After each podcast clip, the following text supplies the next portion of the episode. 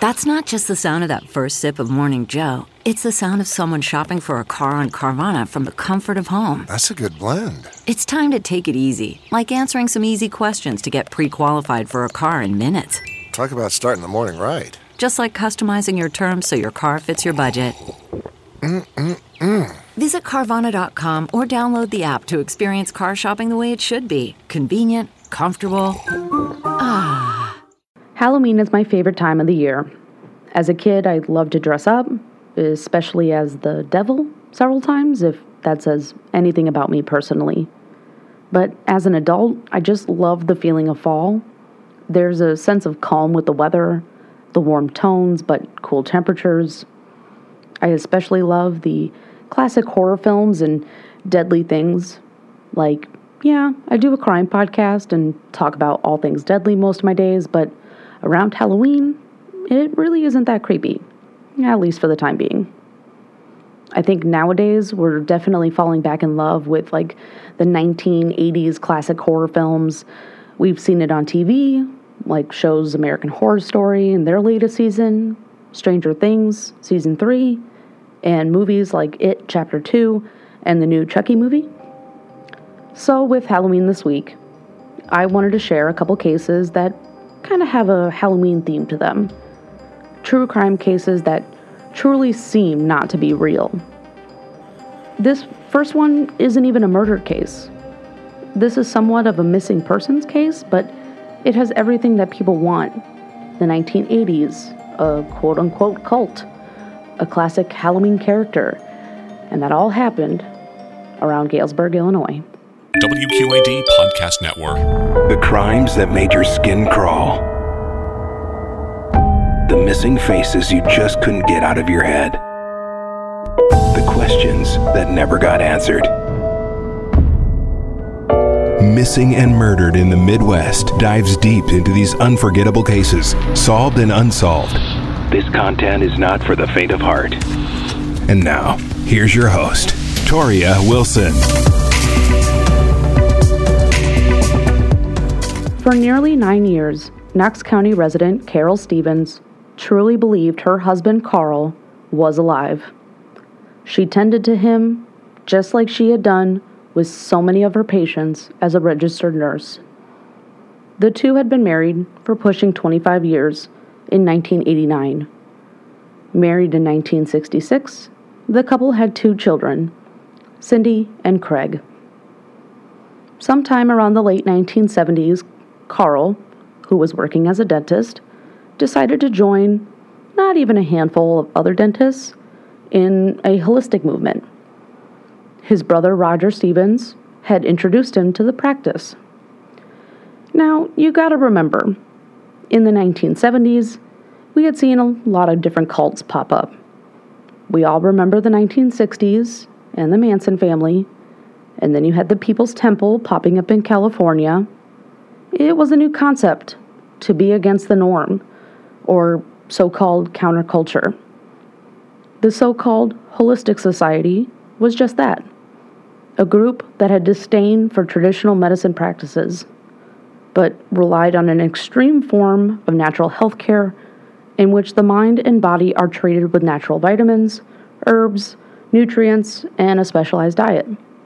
Soon after joining, Carl would get the whole family involved with the Holistic Society. Now, this all seems well and good. In 2019, the holistic health movement is a way of life for a lot of people. Healthy alternatives are all the rage.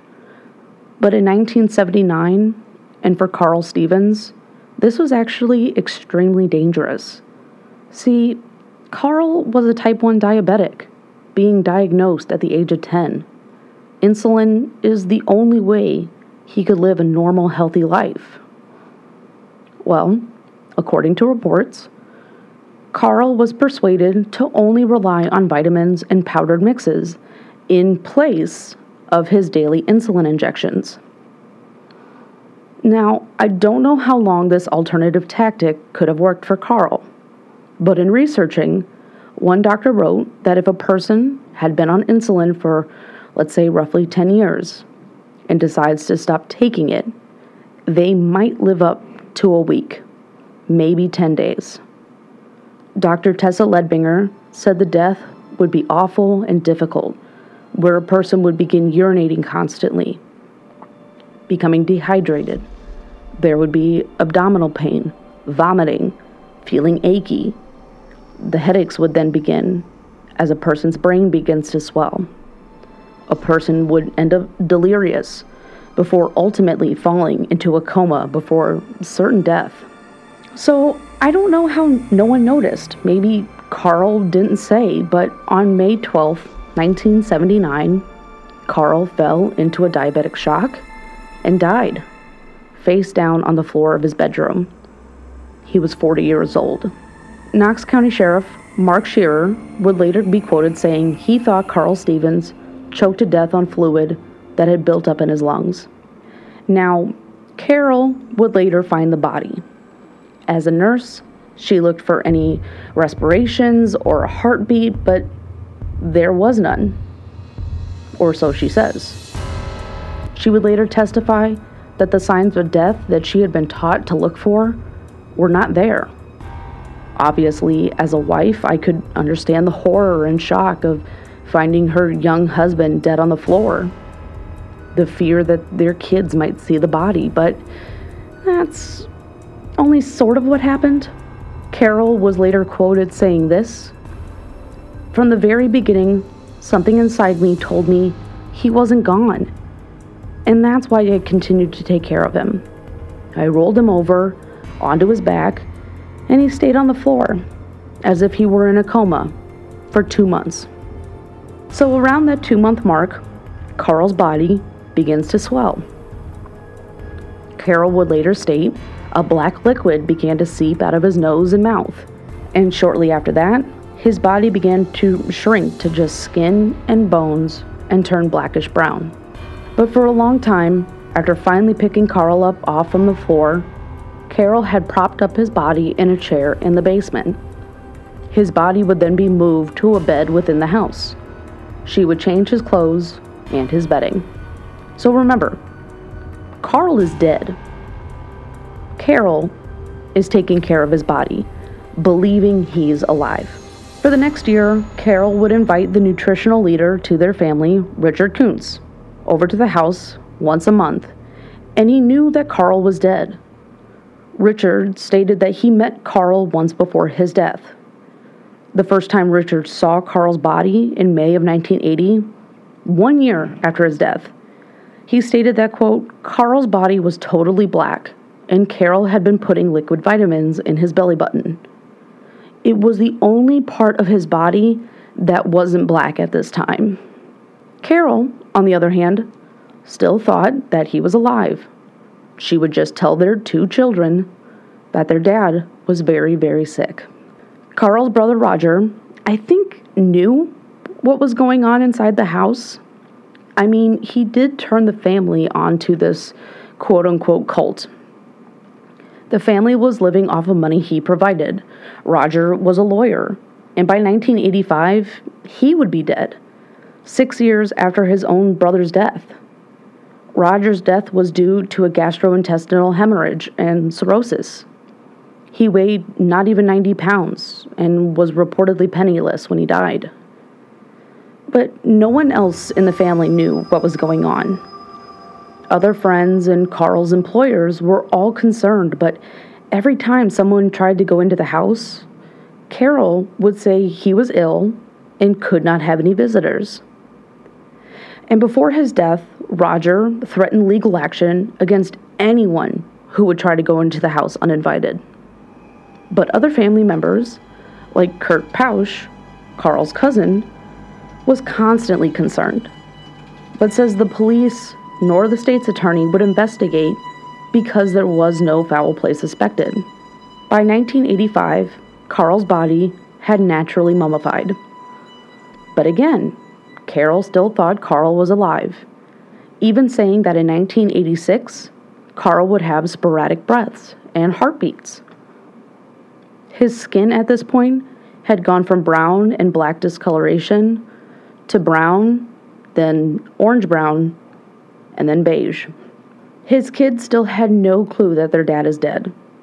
By the mid 1980s, they were teenagers and were doing fine in school. They really didn't have a whole lot of friends and would only really eat or drink anything from home, but overall, not bad for living in a house with a corpse. That nutritional leader, Richard Koontz, moved into the Stevens family house. From what I gather, he was deeper into this cult than the Stevens were.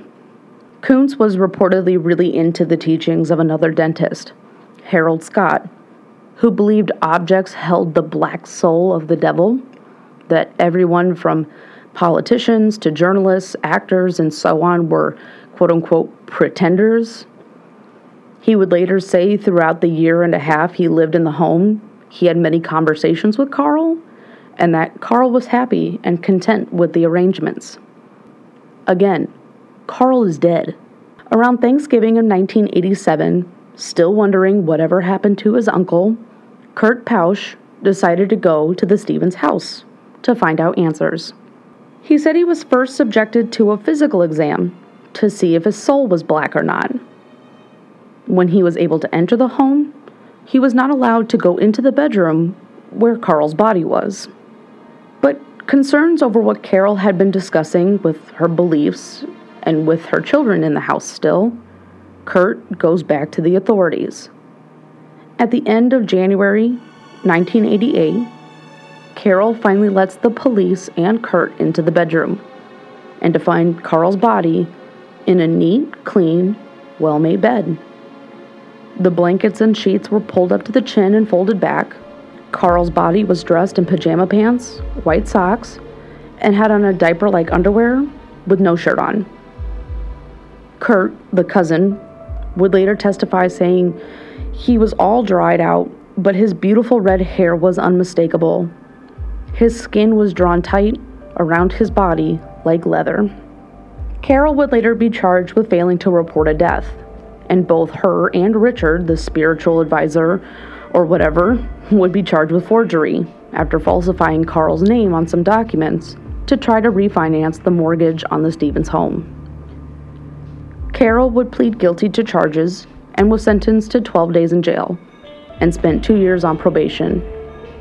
Richard would be found guilty on the forgery charges and would spend 30 months in prison he tried to appeal, but no luck. He would later leave Illinois and move to Texas. He died in 1996 at the age of 65. So, for eight and a half years, Carl Stevens' corpse was taken care of. Some people could say it was cruel, others could say it was just crazy. I think, though, when you mix your beliefs and grief, a lot can happen. And if Carole tended to the body which she reportedly changed him every day and rub lotion on the body to keep it moist. I think that maybe in some ways that's okay. There was no law back in 1989 that said that's totally wrong. And there's a misconception that you have to immediately get rid of a body from a home in the first place once it dies. So, while yeah, while her intentions may have been good, Carole went about it the wrong way by not letting her family know and forging important documents. And that's the Mummy of Knoxville.